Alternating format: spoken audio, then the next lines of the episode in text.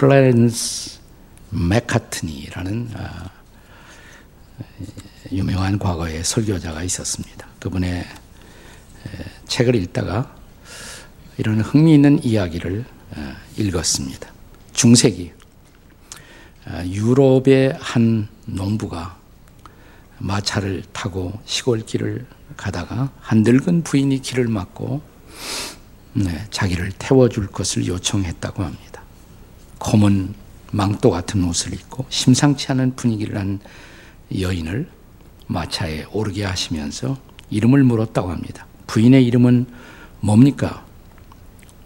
부인이 대답하기를 나는 미세스 콜레라요. 이렇게 대답을 했다고 합니다. 도대체 어디에 무엇을 하러 가십니까? 농부가 물었더니 이 마차가 다음 도착할 그 도시에서 자신의 바이러스를 퍼뜨려 10명을 죽일 계획이라고. 꼭 10명만 죽일 것이라고. 그러면서 자신이 들고 있는 창을 내어주면서 내가 10명 이상 죽이면 당신이 이 창으로 나를 찔러도 줬소.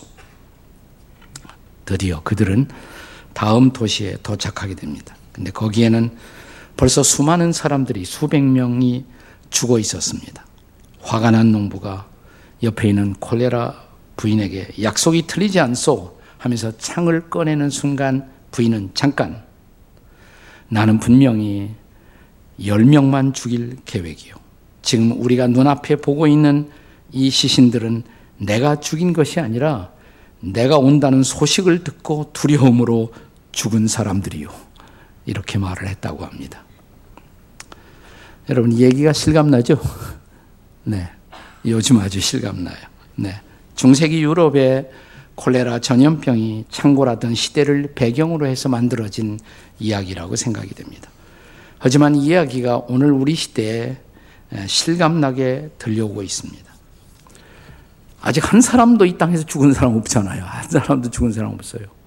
그런데 5천만 명이 다, 이 땅에 살고 있는 5천만 명이 평상시에 우리 생활이 다 마비가 된 채로 하루하루를 살아가고 있지 않습니까? 그런데 사실 이 질병이라는 것, 이것은 타락한 인생의 한 실존의 양상입니다. 2000년 전 예수께서 이 땅에 오셔서 구원자로서 그분이 행하신 사역을 설명할 때 복음서에 보면 세 가지 단어로 그분이 행하신 일을 설명하고 있습니다. 이 세 가지 단어가 뭐냐면 전파하고 그 다음에 가르치시고 그 다음에 고치시고 이게 복음서에 나오는 세 가지 단어입니다. 성경학자들은 이 세 가지 단어에 근거해서 예수님이 행하신 일을 예수님의 삼중 사역, threefold ministry, 삼중 사역이다. 보통 이렇게 말을 합니다. 그러니까 첫째가 전파하시고 복음 전파 사역, 선교 사역이죠. 두 번째가 가르치시고 교육 사역. 그 다음에 세 번째가 고치시고 치유 사역. 이것이 예수님이 행하신 세 가지 사역입니다. 그래서 주님은 이 땅에 계실 때 우리가 복음서에 보시면 병자를 보시면 그대로 지나치지 않으세요. 항상 어, 손을 얹어서 기도해 주시던가, 뭐 진흙으로 눈을 바르시고 기도해 주시던가, 항상 이렇게 치유의 사역을 행해 주셨습니다. 오늘 우리가 함께 읽은 본문 야고보서입니다. 야고보서 5장 13절 이하의 본문의 말씀에 보시면 야고보는 고난 당하는 사람들을 위해서는 우리가 할 일, 기도하라. 네. 우리가 좋은 일 만난 사람 보거든 함께 찬양하고, 고난 당하는 사람 보고 있거든 함께 기도해야 된다. 그리고 그 다음 절 14, 14절 본문 말씀에 특별히 질병의 고난을 겪고 있는 사람들을 보면 자, 교회의 장로들을 청하라 그랬어요. 일단 교회의 장로들. 여기서 장로라는 말은 교회 안에 있는 오늘날의 직분 장로님을 얘기하는 것이 아닙니다. 여기서 엘더 장로라는 말은 존경할 만한 어른. 그래서 교회 지도자들에 대한 보편적인 호칭이 당시에 장로, 감독 이렇게 말을 불렀던 것입니다. 그래서 이런 교회 지도자들을 청하여 함께 기도하라 이렇게 가르치고 있습니다. 그러니까 병든 사람들을 위해서 해야 할 교회의 사역이 있다는 것이죠. 교회의 사역. 그러니까 교회가 공동체로서 우리 주변에 병든 이웃들을 위해서 기도할 책임, 예, 치유의 사역이 우리에게 위임되어 있다는 것을 말해주고 있습니다. 자, 그렇다면 오늘 이 시대 그리고 오늘의 교회에서 소위 성경이 가르치는 치유 사역은 어떻게 적용되어야 마땅할까요? 그 첫 번째는 의료적 치유와 어, 영적 치유가 병행되어야 한다는 것입니다. 이 두 가지 치유가 함께 병행될 필요가 있습니다. 자, 오늘 본문 14절의 말씀을 한 번 더 읽겠습니다. 14절 같이 읽습니다. 시작. 너희 중에 병든 자가 있느냐? 그는 교회의 장로들을 청할 것이요. 그들은 주의 이름으로 기름을 바르며 그를 위하여 기도할지니라. 여기서 기름이 뭐냐? 어떤 학자들은 기름은 성령의 상징이다 이렇게 생각하는 사람도 있어요. 어떤 사람들은 기름을 바르며 기도하는 것이 실제로 병자를 위해서 기도할 때 기름을 바르고 기도해야 된다. 이것은 교회의 의식이다. 그래서 종류식이라는 과거에 교회 의식이 있었어요. 지금도 이렇게 기름병 가지고 다니면서 병자들 위해서 먼저 기름을 이렇게 발라주고 기도해 주시는 어, 그런 음, 사역자들이 가끔 있습니다. 하지만 대부분의 성경학자들은 여기에 기름이라는 것은 단순한 의료용 치료의 방편이다. 이렇게 이해하는 것이 보편적인 해석입니다. 또 그것이 가장 본문을 자연스럽게 해석하는 것입니다. 왜냐하면 예수님 당시 성경이 기록되고 있던 성경 시대에 기름이라는 것은 의학적 치료의 용도로 쓰여지고 있었기 때문입니다. 우선 구약에서 예, 이사야 1장 6절의 말씀을 우리가 같이 한번 보겠습니다. 함께 같이 읽습니다. 시작. 발바닥에서 머리까지 성한 것이 없이 상한 것과 터진 것과 새로 맞은 흔적뿐이거늘 그것을 짜며 싸매며 기름으로 부드럽게 함을 받지 못하였도다. 자, 이 말씀에서 기름이 어떤 용도로 쓰여 있어요? 기름으로 어떻게 한다? 부드럽게 한다. 그러니까 분명하게 이것은 치유의 방편 혹은 치유의 용도로 의학적 약용의 효과를 기름을 바르면서 기대한 것으로 기록되어 있습니다. 구약인데 이제 신약으로 와서 어, 우리가 잘 많이 가깝게 접하는 누가복음 10장 34절 예, 사마리아인의 비유 속의 말씀이에요. 자, 한번 34절의 비유의 말씀을 같이 한번 읽겠습니다. 다 같이 시작. 가까이 가서 기름과 포도주를 그 상처에 붓고 싸매고 자기 짐승에 태워 주막으로 데리고 가서 돌보아 주니라. 여기 기름과 포도주가 어떤 용도로 쓰여 있습니까? 상처에 붓고 그랬어요. 그래서 기름과 포도주가 과거에 이런 약용으로 쓰여진 것을 볼 수가 있어요. 내가 자주 나는 병 때문에 포도주를 조금씩 쓰라라는 말씀도 있어요. 그러니까 술을 조금씩 하고 싶은 그리스도인들에게는 이게 굉장한 복음의 뉴스죠. 여기 있지 않느냐. 그리고 이렇게 한 잔 걸치시는 분들이 있다는 것을 제가 잘 압니다. 예. 나 이것은 약용으로 그렇게 썼다 이 말이에요. 약용도로. 예. 근데 항상 아파서 어떤 사람은 항상 위가 아파서 항상 할 수밖에 없다고 이런 분들도 있더라고요. 네. 그러니까 약용으로 의학적인 용도로 기름이나 포도주가 쓰여진 것이고 기름을 바르며 기도하라라는 말은 그러니까 어떻게 해석해야 돼요? 의료적 치료를 하면서 동시에 기도하라. 이렇게 이해하는 것이 가장 자연스러운 해석이 아니겠습니까? 자, 여기 의료적 치유와 영적 치유. 그러니까 이 두 가지는 이거냐 저거냐 둘 중에 하나만 하라는 양자택일의 문제가 결코 아니죠.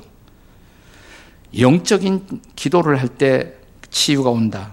치유의 능력이 근원이 하나님이시다 믿기 때문에 그렇게 해요. 마찬가지로 우리가 약을 사용할 때 혹은 의료적 도움을 받을 때 궁극적으로 나를 치료하시는 것은 또 그 약의 근원은 하나님이 주신 것이다. 그것도 하나님을 믿는 거예요. 결코 우리가 의료를 받아들이는 것이 하나님을 안 믿는 게 아니란 말이죠. 네, 그것도 우리가 하나님을 신뢰하는 방편입니다. 오래전부터 소위 서구의 기독교 문화권에서 어, 크리스찬 의사로서 어, 의료를 진행하는 분들이 자기의 의료실 혹은 진료실에다가 이런 말을 많이 썼다고 그래요. 영어로 말하면 doctors treat, but God heals. 이게 무슨 뜻이에요? 의사들이 트리트해요. 치료를 해요. 그러나 뭐예요? But God heals. 그러나 하나님이 치유하신다. 의사들이 트리트를 하고 이렇게 진료 행위를 하지만 정말 치료는 사실은 하나님이 하시는 것이다. 이게 크리스천 의사들의 중요한 고백입니다. 옛날에 벤자민 프랭클리한 사람이 아주 재미난 말을 했습니다. 치료는 하나님이 하시고 돈은 의사가 가져간다. 예, 예, 이것도 그러니까 God heals and the doctor takes the fees. 그러니까 하나님이 치료는 하시는데 의사가 fee를 그 돈은 가져간다. 아, 이것도 유머지만 아, 이것도 진리죠. 네. 제가 계속 진리만 얘기하니까 진리지 않으십니까? 네. 어떤 경우에도 하나님의 간섭 없이 인간의 질병은 치유될 수 없다는 것입니다. 아, 그러나 치유의 방편으로 의사나 이런 분들이 의료약품을 사용하도록 하나님이 허용하셨다는 것입니다. 자, 제가 이 사역 얘기를 하시면서 철로 역정을 계속 어, 여러분들에게 다시 소개하는데 철로 역정 제2부에 보면 크리스찬의 부인 크리스티아나가 자기 네 아들과 함께 철로 역정 순례길을 가다가 드디어 아름다운 집 미궁에 도착합니다. 옛날 자기 남편도 거기 통과했는데 그곳에 아름다운 집에 와요. 거기 잠시 머무는 동안에 큰아들 크리스티아나의 큰아들 매튜 마테가 병에 걸립니다. 네. 아주 복통이 심해지자 그 미궁 아름다운 집에서 가까운 곳에 자주 이 아름다운 집 사람들이 청하고 있는 의사가 있었어요. 그 의사를 모셔옵니다. 그래서 의사의 이름이 뭐냐? 노련 씨예요. 노련 씨. 번역을 그렇게 해서 노련. 근데 영어로는 어떻게 하냐? Doctor Skill이에요. Doctor Skill. 아, 나는 하여튼 이 천로역정의 저자 존 번연이 genius라고 생각해요. 얼마나 재밌어요? 닥터 스킬. 노련 씨 지금 와서 매튜를 이렇게 치료하고 있어요. 매튜를 치료하고 있습니다. 네. 근데 노련 씨는 약을 처방하면서 근데 기도하며 이 약을 드셔야 합니다. 이렇게 말합니다. 기도하며 드셔야 합니다. 그러니까 그 약이 기도와 함께 간다 이 말이죠. 이게 본문에 의하면 기름을 바르며 다시 말하면 의학적 처방을 복용하면서 동시에 기도하라는 말씀인 것입니다. 그러므로 우리의 육체가 병들 때 의료적 도움을 받는 것을 결코 주저하지 마십시오. 신앙이 너무 좋아지다 보면 난 기도만 해서 버틴다. 이런 사람이 가끔 있어요. 네. 그건 맹신이에요. 맹신. 네. 그것은 그렇게 에, 좋은 믿음이 아닙니다. 사실은. 의료적 도움을 받으면서 그러나 궁극적인 나의 치유는 누가 한다? 하나님이 하신다. 그걸 믿으시기 바랍니다. 모세는 옛날 모세는 광야에서 이스라엘 백성들이 쓴 물을 마시고 병들어 누웠을 때 그 이스라엘 백성들에게 여호와 하나님의 말씀을 순종하고 그 하나님을 바라보라고 외치면서 이렇게 말합니다. 출애굽기 15장 26절에 내 계명에 귀를 기울이며 내 모든 규례를 지키면 이렇게 말씀하시면서 이렇게 선포해요. 나는 따라서 나는 너희를 치료하는 여호와임이니라. 아멘. 네, 이게 바로 나는 너희를 치료하는 여호와다. 하나님의 이름이에요. 하나님의 이름이 야외 라파, 제호바 라파, 제호바 라파, 여호와 라파, 치료하시는 하나님. 여러분, 여러분과 저의 하나님이 치료하시는 하나님인 것을 믿으시기 바랍니다. 그러므로 우리들의 의학적 치유에는 반드시 궁극적인 치유자이신 그 하나님을 신뢰하는 믿음, 기도, 이런 영적 치유가 함께 동반되어야 할 줄로 믿습니다. 그래서 영적 치유와 의료적인 치유, 자연적인 치유가 함께 병행되어야 할 필요성을 성경은 가르치고 있다는 것입니다. 그 다음에 두 번째로 영적 치유에는 회개 사역이 반드시 동반돼야 합니다. 우리들의 영적 치유에는 회개 사역이 동반돼야 합니다. 다시 본문으로 돌아와서 15절과 16절의 말씀을 읽도록 하겠습니다. 함께 같이 읽습니다. 시작. 믿음의 기도는 병든 자를 구원하리니 주께서 그를 일으키시리라 혹시 죄를 범하였을지라도 사심을 받으리라. 다음 절. 그러므로 너희 죄를 서로 고백하며 병 낫기를 위해 서로 기도하라. 의인의 간구는 역사하는 힘이 크민이라 그랬습니다. 자, 성도들이 질병하고 싸울 때 이들을 기도로 우리가 돕고자 할 때, 옆에서 내가 같이 그분들을 돕고자 할 때 제일 조심할 것이 하나 있어요. 그건 뭐냐면 모든 병이 죄 때문에 온 것으로 단정하는 일입니다. 네. 이걸 제일 우리가 조심해야 합니다. 그렇지 않으면 욕기처럼 욥기의 스토리를 보시면 욥의 친구들 친구들이 어떻게 욥을 병든 욥을 위로하러 와서 위로하기는커녕 욥 네가 병 괜히 들었겠니? 네가 뭐 잘못한 것이 있지. 잘 생각해 봐라. 아, 그러면서 오히려 돕는 자가 아니라 정죄자로서 역할을 하는 욥의 친구들의 모습을 종종 볼 수가 있습니다. 신앙이 좋다는 사람들이 이런 정죄자의 모습으로 내게 다가오는 경우들이 종종 있어요. 네. 이거 아주 조심해야 합니다. 그렇지만 그런 거 하지 말아야 하지만 병을 경험하고 있는 혹은 직면하고 있는 본인 자신은 나 자신은 기도할 때 혹시 나의 과오, 나의 허물 때문에 이 병이 초래된 것은 아닌가 이렇게 스스로를 돌아보고 반성하는 것은 좋을까요, 나쁠까요? 큰 바람직한 거예요. 남들이 나를 정죄하는 것은 있을 수 없는 일이지만 내가 나를 성찰하는 것은 반드시 필요한 것입니다.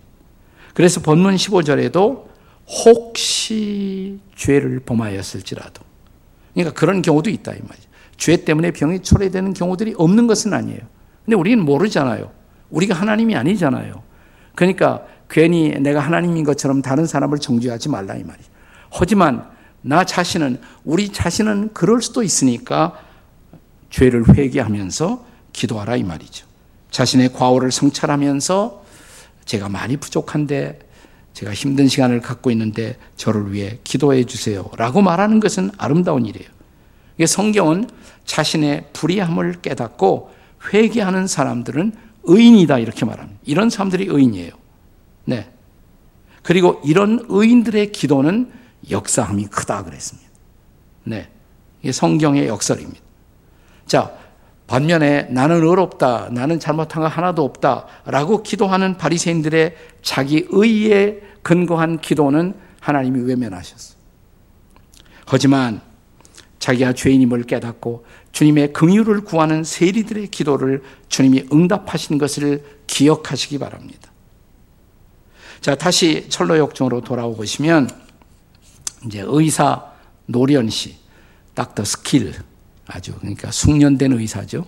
Doctor Skill 씨가 마태에게 진료하는 과정에서 아, 서로 가족들과 대화하다가 병의 원인을 찾아내요. 그것은 마태가 바알세불이 거느리는 과수원에 가서 열매를 따먹었어요. 아, 그것이 질병의 원인이 되다. 그러니까 마귀가 아, 다스리고 있는 열매를 따먹었다. 따먹었다. 그의 부주의와 허물이 초래한 질병임을 그들의 대화 속에서 스스로 깨우치는 모습을 우리가 볼 수가 있습니다. 이어서 그 다음에 닥터 스킬은 의사 노련은 어떻게 하느냐? 약을 처방하는데 그 약이 무슨 약이냐? 그리스도의 피와 살로 된 약을 처방합니다. 하나도 재미없나요? 난 너무 재밌어요. 네. 아, 이 사람 어떻게 이렇게 쓸, 쓸 수가 있을까 말이죠. 그리스도의 피와 살로 된 약을 처방합니다. 다시 말하면 우리의 모든 죄의 근원적 처방은 그리스도의 십자가의 보혈, 그리고 그분의 희생 때문에 우리가 다시 질병을 이기고 이 땅에서 살 수가 있다라는 약속을 보여주는 것입니다. 이것은 이사야 선지자가 이사야 53장 5절에서 예언한 말씀 그대로의 처방입니다, 사실은. 자, 같이 한번 읽어보세요. 이사야 53장 5절 시작. 찔림은 우리의 허물 때문이, 그가 상함은 우리의 죄악 때문이라. 그가 징계를 받음으로 우리가 평화를 누리고 그가 채찍에 맞음으로 우리가 나음을 받았다. 그러니까 우리의 죄와 허물을 대신해서 그리스도가 십자가에 매달리셨기 때문에 그분이 우리 대신 징계받고 그분이 우리 대신 채찍 맞은 것이 오늘 우리가 모든 죄와 모든 질병과 고난을 이기고 살아갈 수 있는 새로운 삶의 근거가 된 줄로 믿습니다. 그래서 이제 의사 노련 씨가 Doctor Skill이 십자가의 처방, 즉 그리스도의 피와 살로 된 약을 건네면서 또 재미나는 얘기를 해요. 아, 나는 이거 읽다가 너무너무 재밌었어요. 뭐라고 얘기를 하냐면 Doctor Skill이 회개의 눈물 한 호흡에 그 약을 세 알씩 먹으세요. 네. 자, 회개의 눈물 한 호흡에다가 그 약을 세 알씩 먹으세요. 이제 스스로 원인을 깨달았단 말이죠. 네. 그렇게 막 정죄한 것이 아니라 깨닫게 됐으니까 회개의 눈물에다가 이 약을 함께 처방합니다. 마태는 처음에는 이 약을 거절하다가 마침내 마태가 깨닫고 금식하고 회개하고 이 약을 먹고 하나님의 도심과 축복을 구하자 깨끗함을 얻습니다. 할렐루야. 치유가 임한 것입니다. 할렐루야. 네. 이것이 바로 우리의 영적 치유에 회개의 사역이 동반되어야 할 이유인 것입니다. 의사 노련 씨는 닥터 스킬은 이제 크리스티아나 가족이 이제 마태가 낫고 나서 어떻게 감사해야 할까요? 병이 나았으니까 어떻게 감사해야 할까요? 그랬더니 또 재미나는 대목이 나와요. 어떻게 감사해야 할까요? 돈을 얼마나 드릴까요? 그랬더니 닥터 스킬이 의사를 양성하는 대학이 있습니다. 제가 섬기는 학장님입니다. 그분에게 그냥 감사하시면 됩니다. 그러니까 뭐예요? 우리가 치유를 받았을 때, 자, 의사를 양성하는 대학의 학장님 누구실까요? 아, 이런 게 안 깨달아져요? 네. 하나님이시란 말이죠. 그 하나님께 감사하라 이 말이에요. 네. 그분이 궁극적 치유자가 되시기 때문입니다. 이만큼 얘기하면 내가 철로역정 2부도 한번 읽고 싶다. 이런 마음이 들어요, 안 들어요? 예? 안 된다면 이건 인간도 아니지. 예. 자, 그렇게 해서 이제 회개와 십자가 묵상, 이게 중요해요. 회개와 십자가 묵상은 순례자들이 걸리는 모든 병에 효과가 있습니다. 그리고 이렇게 말합니다. 이런 회개와 날마다 하는 회개와 십자가 묵상이야말로 순례자들의 만병통치약입니다. 네, 순례자들의 만병통치약. 다 같이 회개와 십자가 묵상은 만병통치약이십니다. 네, 날마다 자신을 살펴 회개하는 일, 그리고 우리의 허물과 죄를 담당하시고 십자가에서 우리 대신 찔리시고 채찍 맞으신 주님의 십자가를 날마다 바라보고 사는 것. 이것은 우리를 치료할 뿐 아니라 인생 순례길에 최선의 예방이 되는 것을 믿으시기 바랍니다. 이 은혜가 함께하는 순례자 여러분, 우리 모두가 되시기를 주의 이름으로 축복합니다. 이제 마지막 세 번째는 뭐냐면 영적 치유의 중요한 방편이 뭐냐? 영적 치유의 중요한 방편은 믿음의 기도라는 것을 보여줍니다. 믿음의 기도가 영적 치유의 중요한 방편입니다. 다시 본문의 15절의 말씀을 함께 읽습니다. 15절 같이 읽어요. 다 같이 시작. 믿음의 기도는 병든 자를 구원하리니 주께서 그를 일으키시리라. 예, 여기서 중요한 표현은 믿음의 기도. 이게 중요한 대목이에요. 믿음의 기도는 네, 병든 자를 구원한다. 주께서는 또 성경에 우리가 읽어보면 아주 드물게 믿음이 없는 사람들에게도 주님이 역사하셔서 고치세요. 우리의 믿음과 상관없이 주님이 행하시는 기적적 치유의 사역들이 성경에 몇 번 나옵니다. 나와요. 그런 경우들이 있어요. 그것은 기적이나 혹은 그 치유를 행하시는 하나님의 자의적 주권과 연관되어 있는 것입니다. 하나님이 원하시면 하시는 거죠. 뭐 그분이 전능하신 분이니까. 하지만 그것은 아주 예외적인 경우예요. exceptional case예요.